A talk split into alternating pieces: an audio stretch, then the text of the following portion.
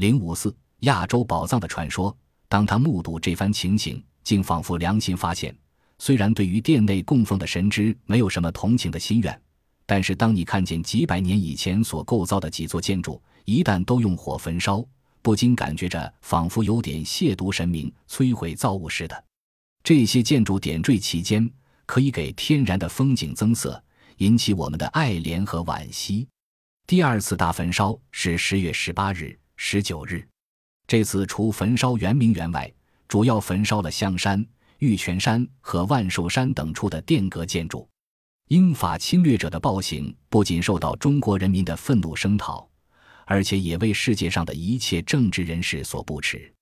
一八六一年，法国伟大的文学家雨果在致友人的信中写道：“我们教堂的所有财富加起来，也无法和这一东方巨大的且又漂亮的博物馆相比较。在那里，不仅藏有艺术珍品。”而且还有极为丰富的金银制品，真是战功赫赫，且又横发了一票。一个胜利者把腰包塞满，另一个赶紧效法，把箱子全部装得饱鼓鼓。两个人手挽着手，心满意足地回到了欧洲。这就是两个强盛的历史。我们欧洲人总是把自己看作是这样对待野蛮的，在历史的审判台前，一个强盗将叫做法国，另一个则叫做英国。雨果的话，代表了全世界正直的人们对英法侵略者的公正审判。元明两度昆明节，鹤化千年未忍归。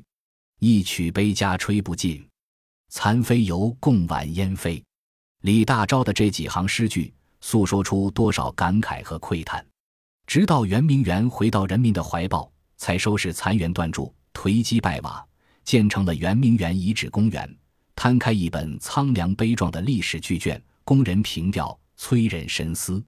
四圆明园流失文物寻踪，自一八六零年圆明园被劫掠焚毁后，圆明园就有的陈设、收藏和稀世珍宝现存国内的已不多，大量的旷世瑰宝流落国外，其中最集中的流散地就是英国大英博物馆和法国枫丹白露宫，其他如美国、日本。西欧各国博物馆和个人也都藏有圆明园的珍贵文物，这些文物包括有商周著名的青铜器、历代的陶瓷器、古代名人的书画、清朝皇帝的玉玺以及玉如意、时钟、金塔、金钟、玉盘等宫廷陈设品，还有清代的瓷器、漆器、玉器、牙雕、珐琅、景泰蓝、珊瑚、玛瑙、水晶、宝石、超珠。木雕等精美艺术品，此外还有从外国进贡的贡品和无数的金银珠宝。大英博物馆坐落在伦敦城西北，始建于18世纪中期，于1759年正式开放。其中，东方艺术馆除收藏少量的中亚、南亚和日本的文物外，大部分是中国历代的稀世珍品，可以说应有尽有，数量多达两万件。当过光绪皇帝英文教师的张德仪 （1847 年至1918年）曾任清朝驻不列颠、意大利、比利时等国公使。他于1866年作为中国第一位赴欧旅游团成员出国游历，回国后写了日记体游记《航海书奇》，书中记述说，在同治五年 （1866 年）四月初四日，张德仪出国游历英国的伦敦。有一天早晨。一位姓秃的朋友来拜会他，约他出去游玩。他们坐车走了十多里路，来到一个地方，室内非常宽阔洁净。看见货架上下罗列着皆中国圆明园失去之物，至此另卖。仔细一看，发现有皇帝穿的龙袍、雕挂、朝珠、太后朝珠、珠翠、玉石、古玩、珠斑画轴、神像、金鸡、中天马、银鼠等衣，皆御用之物。一八六零年，圆明园劫毁后，英军所劫走的圆明园文物，一部分献给了当时的维多利亚女王，一部分被拍卖。献给女王的圆明园文物存放在大英博物馆，其中就有国宝级的珍品。我国东晋时期大画家顾闱之绘制的《女史箴图》，乃我国古代卷轴画的稀世珍品。一八六零年被英法联军抢去后，藏在伦敦大英博物馆。还有一件当年和窃取圆明园的一个长三尺、高两尺的白玉马，何坤被抄家时抄出，至于圆明园中，一八六零年被联军掠去，也收藏在大英博物馆。另外，该馆还有圆明园中原藏商周著名的青铜器、历代的陶瓷器、玉如意、石钟、金塔、金钟、玉盘等宫廷陈设品，还有清代的瓷器、漆器、玉器、牙雕、珐琅、景泰蓝、珊瑚、琥珀、玛瑙、水晶。宝石、朝珠、木雕等精美艺术品，现收藏在英国伦敦另一座博物馆——维多利亚博物馆内的圆明园的艺术品，主要有玻璃画。皇帝在万寿山下接见蛮人，画中的皇帝很可能是嘉庆皇帝。玻璃画的绘画艺术大约早在十八世纪中叶由欧洲引进的。这种绘画技巧与颜色的运用与中国传统的艺术形式虽然完全不同。但在运用西方透视画法的同时，并没有放弃中国美学的精妙细微。这幅画很可能是郎世宁的学生中国艺术家所作。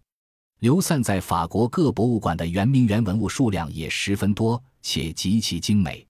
清末外交官薛福成在其《出使英法一笔四国日记》中记述说：光绪十六年（一八九零年）闰月二月三十日，饭后去参观巴黎东方博物院。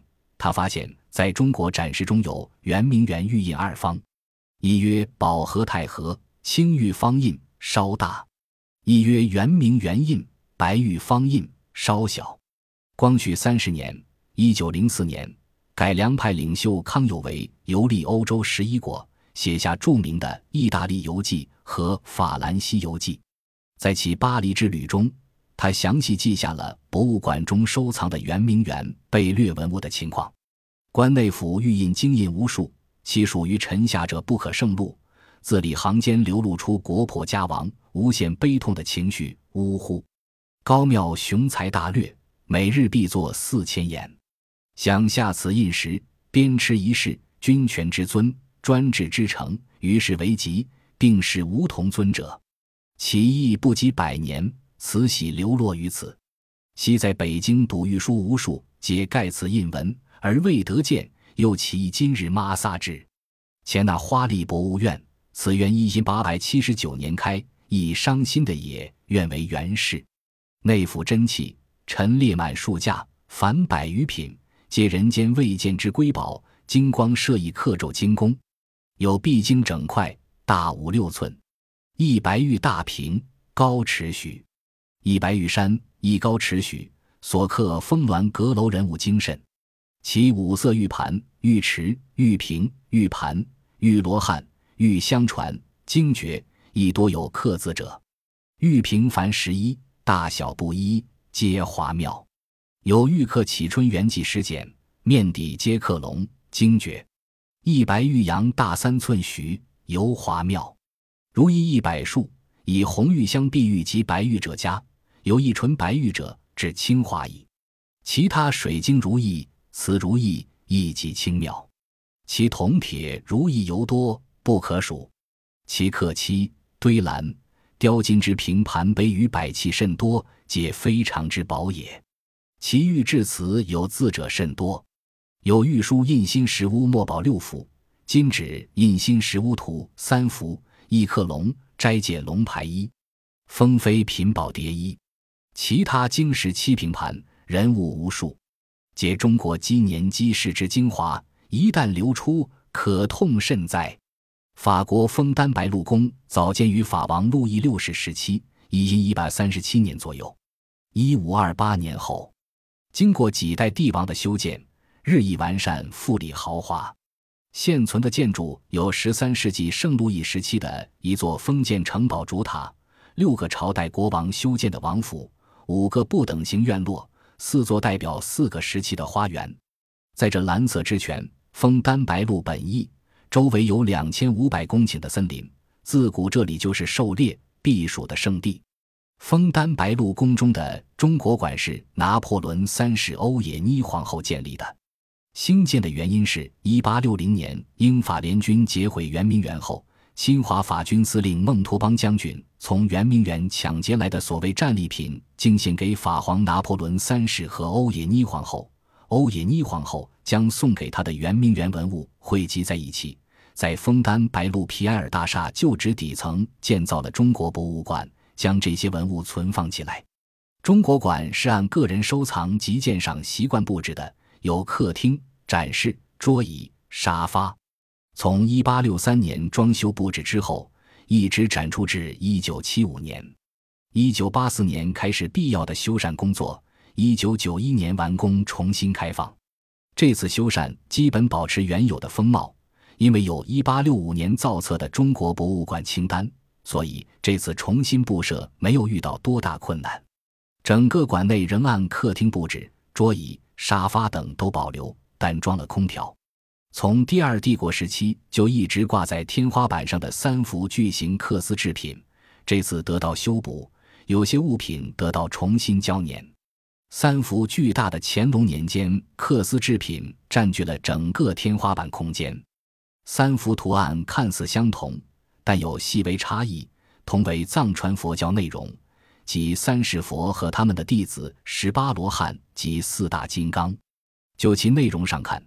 这三幅巨作应是圆明园某个或某几个较大的佛堂或寺庙中之物。这种制品散失到法国有许多，其各个博物馆均有收藏，只是尺度要小得多。该博物馆墙壁上就有一幅，内容为三国或水浒中的故事。